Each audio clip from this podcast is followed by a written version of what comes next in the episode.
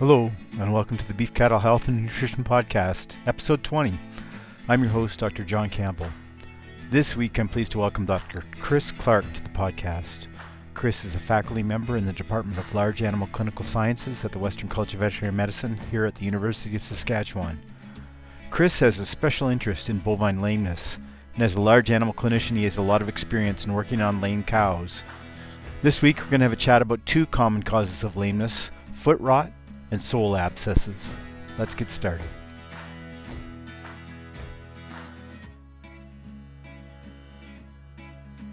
Hi, Chris. Welcome to the podcast. It's great to have you here. I'm really glad to be here, John.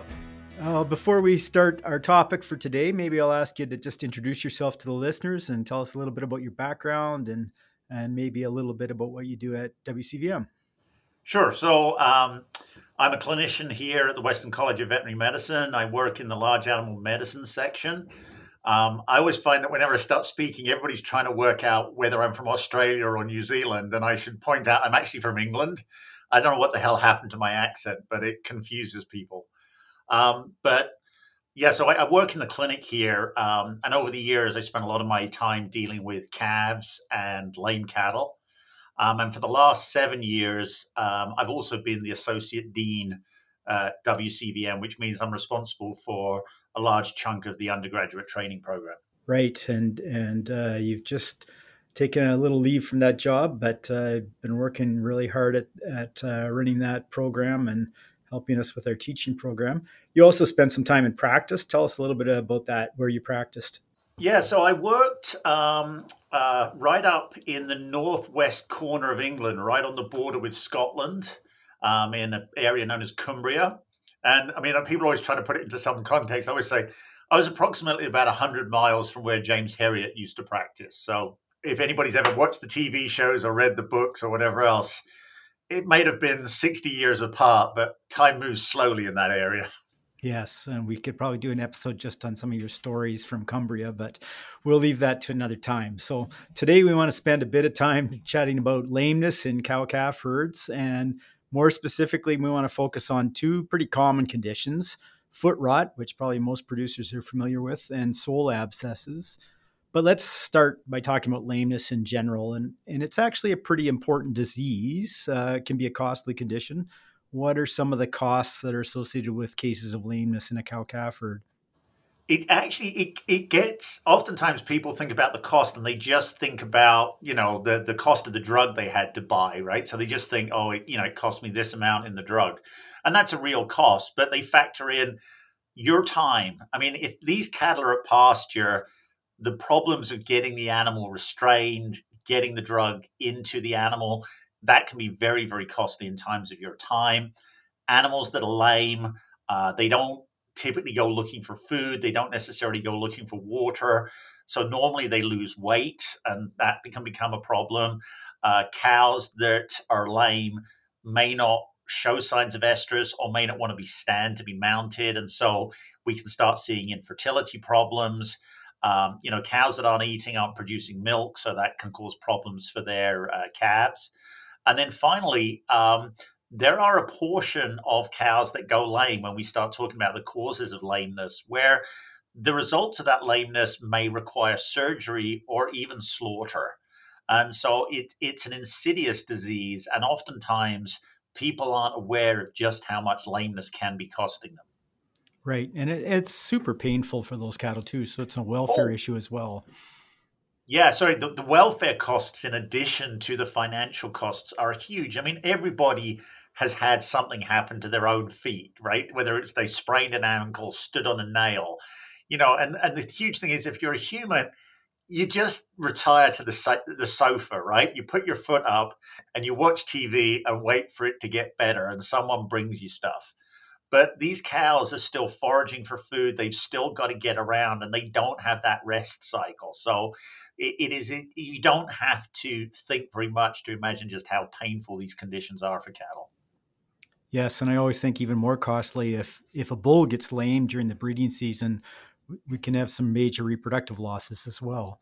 Oh, huge! I mean, it, it actually gets quite complicated. I mean, certainly hind legs, um, the bull can't travel to find the cows that are in estrus. He can't stand to mount the cows. And depending on the severity of the pain and the drugs that are used to treat the lameness, you can actually end up having really long term effects on semen quality. Good point. So we know lameness is a very big issue in the dairy industry. It's been estimated as maybe the third most important health problem after fertility and mastitis. And some of those issues are associated with housing and cow comfort and standing on concrete and things like that that we don't have to worry about so much with the cow calf industry usually. So lameness isn't probably as prevalent in cow calf herds, but why is it still important to be concerned about? I think you know, as a rule of thumb, I always think that, like, you know, beef cows are generally healthier than dairy cows because they live in a much more natural environment. You know, we're not forcing them into barns 365 days of the year. So we generally see healthier animals at pasture. But when you start looking at some of the surveys, um, one of the number one reasons why a cow is likely to get treated with antibiotics at pasture is because she's lame. So overall, the animals are healthier, but the same conditions exist. So lameness is still a really common problem. It's just all disease is less common in beef cattle. And when you start talking to producers, um, I think about 80% of Western Canadian uh, cow calf herds will report using antibiotics to treat at least one cow every year. Um, so, again, it, it is out there. Um, the other thing, just from sort of personal experience, it's not uncommon to be asked to talk to a producer group about conditions that they're interested in.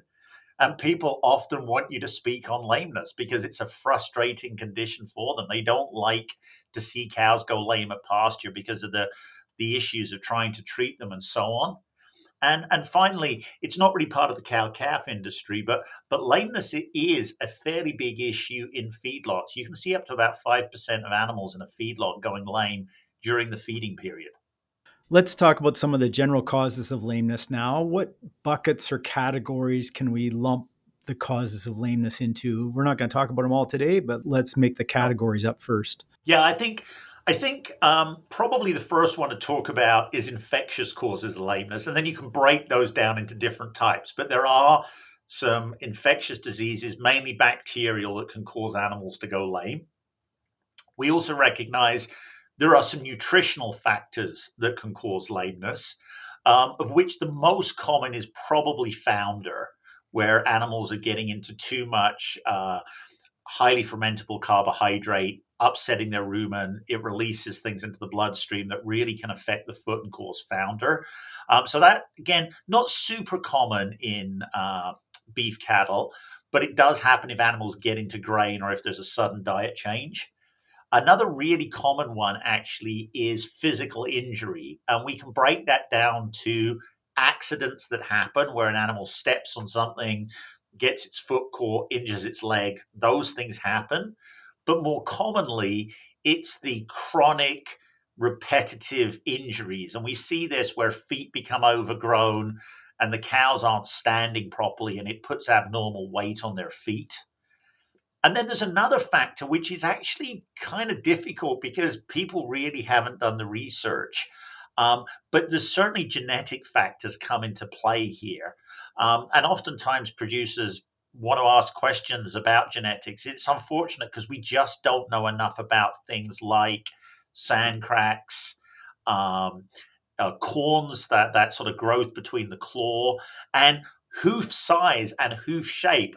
There's a lot of breed standards and people are looking for this particular type of leg but we just don't have enough information to be able to tell people what is the not the best looking leg but what is the leg shape and foot shape that's associated with long life. Yeah and we probably don't have time to talk about all these different causes of lameness. I'm I'm hoping to have some other people come and talk about some of these other conditions uh, on some future episodes, or maybe have you come back. But before we go on to the two diseases we want to talk about specifically today, I just want to talk about this 90 90 90 rule. You and I were talking about this ahead of time, and uh, we were kind of yeah. wondering where, where it came from originally. But do you want to talk about that and how it maybe pertains more to dairy cattle than beef oh. cattle? Yeah, so I mean, dairy cows live this completely different life. And in dairy cows, if a dairy cow goes lame, you know, we used to joke about it. We say that if a dairy cow goes lame, there's a 90% chance she's lame in the hind leg. If she's lame in the hind leg, there's a 90% chance it's going to be her foot. and there's a 90% chance it's going to be the outside foot. And it's all to do the way that dairy cows walk, the surfaces they're on. We get these problems, and they're really specific to the hind leg and the, that outside claw. Beef cattle are different. Beef cattle really are different. I think it's still important to recognize that when cows go lame, it's nearly always the foot. We don't see problems further up the leg.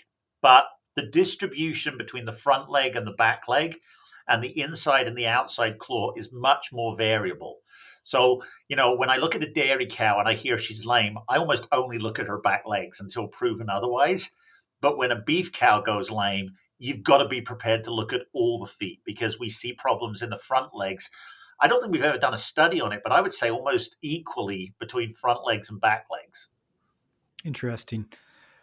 Well, we want to focus on a specific infectious cause of lameness and probably the most common one that producers are familiar with. So that's foot rot. We also want to compare that to sole abscesses. Let's start with foot rot. What's the sequence of events that causes a cow to come down with a case of foot rot? Okay, I'm just going to jump in there and actually say the, the one thing that I, I sort of found over the years to just point out, first of all, is that foot rot is a very, very specific cause of lameness we often use pe- people use the term foot rot as a sort of generic bucket to describe every cow that's lame but foot rot is a very very specific condition.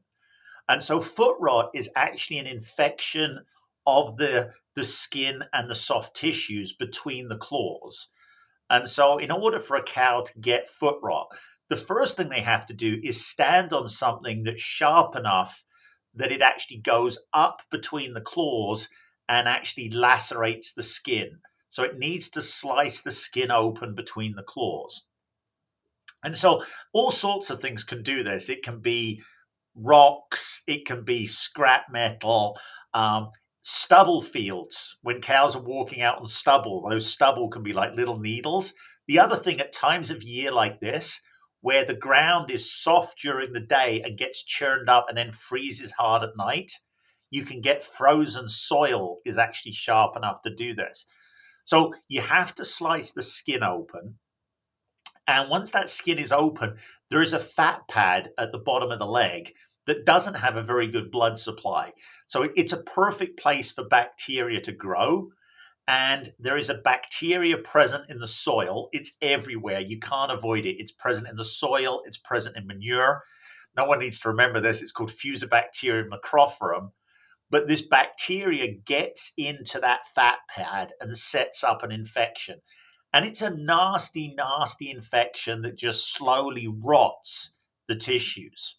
And not surprisingly, having an infection that's rotting your tissues is really painful for the animal. I should mention that we're recording this near the end of March, and uh, we're still waiting for spring to come here in Saskatchewan. I think the wind chill this morning was minus 28. Uh, so we're hoping for spring to come, but often we see a cluster of uh, foot rot cases around the spring when conditions get wet. And why is that? Partly the freeze thaw thing, but there's a, another issue too. Is there not, Chris? Well, there are some other factors. I mean, I'm not quite sure where you're going to on this, but the one that springs to mind is the animals are typically in corral pens. They're close together. There's a lot more manure and, and fecal bacteria on the ground. They're not spread out as much. Was there something else you were thinking of? I was thinking about softening of the skin too.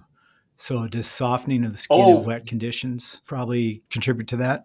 No, they do. I mean, that's the other way of getting foot rot. In fact, that sort of comes back to our discussion about dairy cows because dairy cows often get foot rot in a barn where there aren't things to step on, but just standing in wet conditions does cause the skin to break down and can allow the bacteria to get in as an alternative route.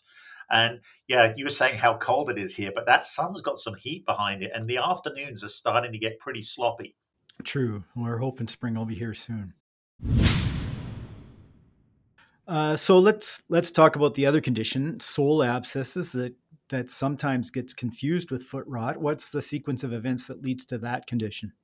So a sole abscess is when bacteria gets in under the hoof and sets up an infection, and we get pus formation between the, the soft tissue structures of the, the hoof and the hard outer layer. Um, and there's really two ways for bacteria to get into the hoof because to all intents and purposes, the, the hoof is pretty much armor plated. It, it's hard for infection to get in. And so, the least common, but the one people think of all the time, is that if an animal stands on a nail and that nail penetrates through the hoof, it will take bacteria in. And so that does happen. But to be honest with you, it's rare. Like, that's not the most common cause. The most common cause is uh, and some of the people who work with horses are going to sort of identify we're onto a common theme here is that the hoof is actually built of two structures. You've got the wall, which is the bit you can see on the outside, and you've got the sole that's in contact with the ground. And the sole and the wall are pretty tough, but they're held together by a biological glue. And we refer to that as the white line. And the white line is actually quite soft. It's normally a fraction of a millimeter thick. But when animals have had feed disruptions and things like that, you can get mild founder and the, the white line can actually become thicker. And then you can get dirt and gravel just erodes away at it and works its way up through the white line and that is absolutely the most common way we get abscesses. It's this natural erosion process, possibly coupled with a little bit of founder. Um, if you're trying to think of an analogy, it's the same thing as getting stuff stuck under your fingernails. Like it, it's actually the same things. If you think of the hoof as being the uh, the nail, it's it's the bit of your hand where you can get things stuck. And if you've ever had stuff stuck under your fingernail, you know how damn painful it is and it, it's really analogous there. It's it's the material just erodes its way in and sets up that infection inside the hoof. And th- this is where I'm sure we're going to get to this, John, but this is one of the, the bits where actually I'm going to stop there because we're going to come on. I was going to talk about why it's so painful and why you have to trim it. So maybe we'll come to that. Sure. Okay. Well, let's talk about how to diagnose these two conditions. And let's start with foot rot again. What does that look like? How are those cows going to appear when we see them lame in the field? So the good news is that foot rot is actually diagnosable and it can be diagnosed probably from a small distance away. You don't have to get super close. So with foot rot, because you've got this infection in the tissues, you actually need to look at the bottom of the leg just above the hoof. And the classic things you want to look for is the toes actually getting forced apart because you've got this swelling and infection between the toes. And then that swelling will often almost um, go all the way around the, the, the, lower part of the limb, right above the, uh, the coronary band, the top of the hoof. So you'll see this diffuse swelling. Um, depending on the, the how clean the animal is and the color of the coat, you may be able to identify that it looks reddened. Um, and if you look really closely, you can often see really nasty goo between the claws because this infection is literally breaking down the tissues. And you can often see this gray green slime between the claws. And if you get close enough, you can smell it because it's basically rotting flesh. So, you know, horseback, you, you should be able to see the swelling and the swelling is absolutely characteristic. So there's very few things that will cause the claws to separate and give you that uniform diffuse swelling. Okay. So let's compare that to an abscess. What would that look like if we saw a sole abscess in a cow? This is where your luck runs out because the problem with abscesses, they're really hard to diagnose. So the animal's going to be lame. They're often really, really lame but you're not going to be able to see anything to explain the lameness because everything is taking place inside the hoof. So you don't see swelling, you don't really see changes in color. To make that diagnosis, you need to get close to the leg. So um, typically, the claw that's affected is very, very hot. So if you can get a hand onto the foot, you can identify the heat there.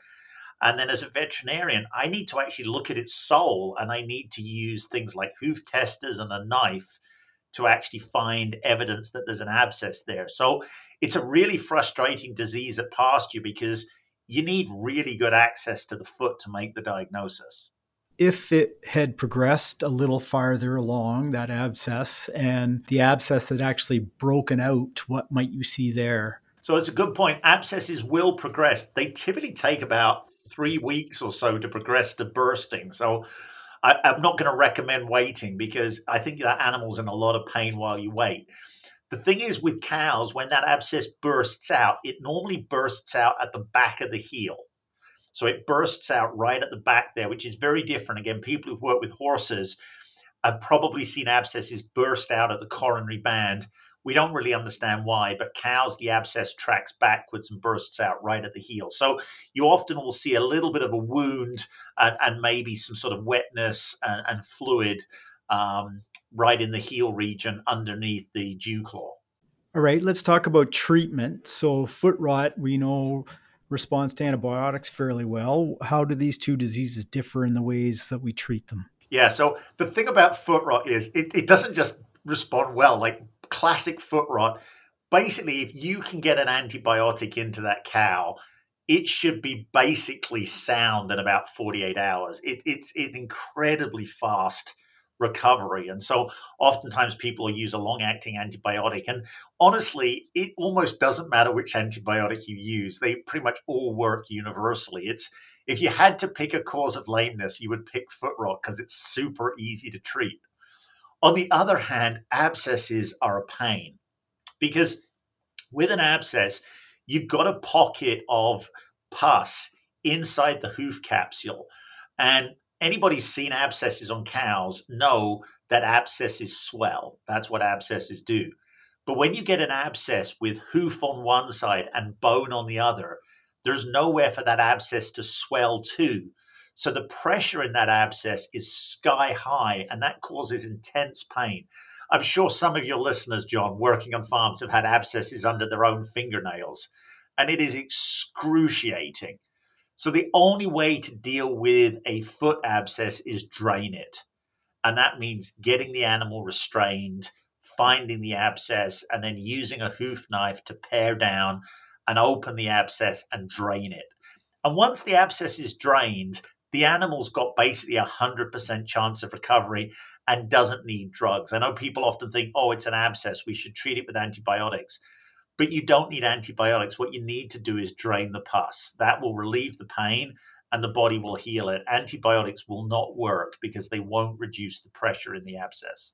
So, if we see an animal lame and we treat it and it doesn't respond to therapy, what should we do next, Chris? Yeah, well, if it does get better, that pretty much proves it's foot rot. So you can sort of give yourself a pat on the back. You did the right thing. End of story. Great. If an animal doesn't get better, you've got a, you've got several options there. So one and probably the most common thing is it's not foot rot. If it didn't get better, it's not foot rot. It's an abscess or something else. And an abscess is probably the most likely cause. The other thing that does happen, unfortunately, it's not common, but with foot rot, the infection is in this fat pad between the toes. But if, if foot rot is left, the disease will progress further. And the danger is that foot rot can actually break into the joint. And then you've got a septic joint. And uh, the only thing you can do for a septic vet is talk to your veterinarian. And if you want to save the animal, you've pretty much got to amputate the toe. Um, and with uh, abscesses, you've got to find someone who knows what they're doing and get them to drain the abscess. So if an animal does not respond to antibiotics, you've really got to get them out of the pasture, get them to a restraint facility, and have someone who knows what they're doing take a look at the foot. And it's really important to do that early on because the quicker you catch these problems, the better. Um, oftentimes, people will start with one antibiotic, go to another antibiotic, try a third antibiotic, and then they call the veterinarian. And sometimes you know, by the time we get involved, our, our options are limited. So the earlier you get someone who knows what they're doing to look at a foot, the better. Good point. I, I just had a conversation with a veterinarian who was dealing with an outbreak of lameness, uh, which we think was sole abscesses. These animals probably had laminitis from grazing corn, but that was probably three to four weeks ago and now they're dealing with sole abscesses and really the only thing you could do was trim them and some of them were so advanced that that was pretty difficult to to deal with so so the sooner the better and a non-response to antimicrobials probably means it's not just simple foot rot it's either complicated foot rot it's got up into a joint or it's something else entirely. And it could be some of these other conditions that we're not even talking about today, but uh, it is something else and probably needs a more closer look at with the veterinarian uh, as soon as possible to give you a chance of treating those properly. What can we do to prevent foot rot from occurring in the first place? It'd be far better to prevent it. So, what are some of the things that we can do? Well, there's a couple of things. I think you know, the first one is easy to say, much harder to do, which is you know try to try to ensure that your cattle are not in areas where they can damage their feet. So, you know, springtime in Saskatchewan, you don't have a lot of options there, but try not to have junk metal piles that the cows can go climbing around in where they're going to slice their feet up and things like that. Um, there is a vaccine for foot rot. It's a very old vaccine, and it, it's really hard to find good evidence for how effective it is.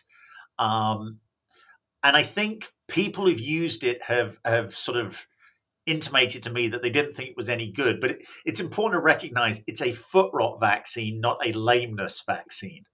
And so, you know, if you're not having foot rot problems, it's not going to help. It's not going to prevent abscesses, for example. My general recommendation to people is I'm unsure of just how good the vaccine is, but given the value of a functioning bull, I often say to people, I, I don't see any I, I see good value in using it as a vaccine in your bulls. You may not want to vaccinate all your cows, but having a bull go lame right in the middle of breeding season, if there's anything you can do to prevent that, that's what I would recommend. Um, in terms of abscesses, I think, again, watching the feed, trying to make sure that cattle aren't getting sort of rapid changes in the amount of carbohydrate in their diet. So trying to allow the rumen chance to uh, adapt to new diets and uh, just avoid animals getting into grains or things like that. Uh, the other thing is, you know, bulls especially, I think getting their feet trimmed, like getting their feet cleaned up.